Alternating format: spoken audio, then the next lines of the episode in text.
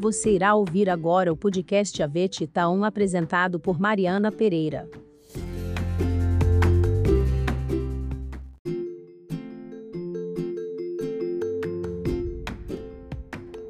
Olá, seja bem-vindo ao primeiro episódio da série Como Melhorar o Seu Relacionamento com o Tutor.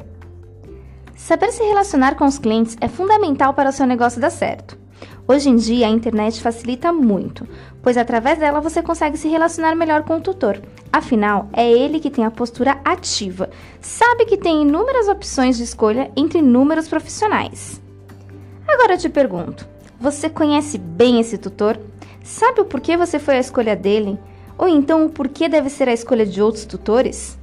Por isso é muito importante conhecer a persona do seu negócio. Calma, eu sei que você está se perguntando: como assim persona? A persona é a representação fictícia do seu cliente ideal. Apesar dela ser uma representação fictícia, ela nasce baseada em dados reais e características dos seus clientes ou de quem possa vir a ser seu cliente. Ah, Mariana, entendi. Então, a persona é a mesma coisa que meu público-alvo. Não. Público-alvo é uma parcela abrangente da sociedade para quem você vende seus produtos ou serviços. Já a persona é a representação do cliente ideal, de forma mais humanizada, personalizada. Vamos trazer isso para a nossa realidade para você entender melhor. Eu tenho um serviço de dog walker. Meu público-alvo, mulher, 35 anos, que possui cães. Minha persona, Mariana, casada, tem 35 anos, tem três cães. Os cães são todos de portes grandes, mas ela mora em apartamento, não tem tempo para levar os cães para passear e acha muito importante o passeio diário. E isso não é nem 5% do que podemos conseguir de informações na formação da persona. Mas para que você precisa dessas informações?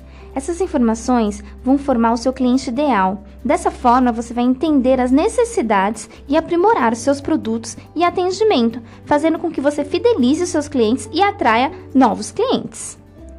Para coletar esses dados, pode ser usado um formulário de papel ou um formulário online.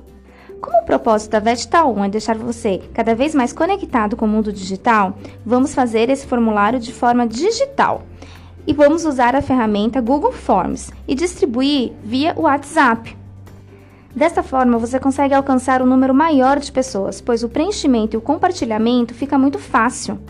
Agora é só colocar a mão na massa. Hoje o nosso episódio fica por aqui. Se ainda não acompanha a gente nas plataformas digitais, te convido a estar nos acompanhando para aprender mais sobre o negócio pet na era digital. Até semana que vem no próximo episódio. Vamos com tudo, porque afinal a VET está on.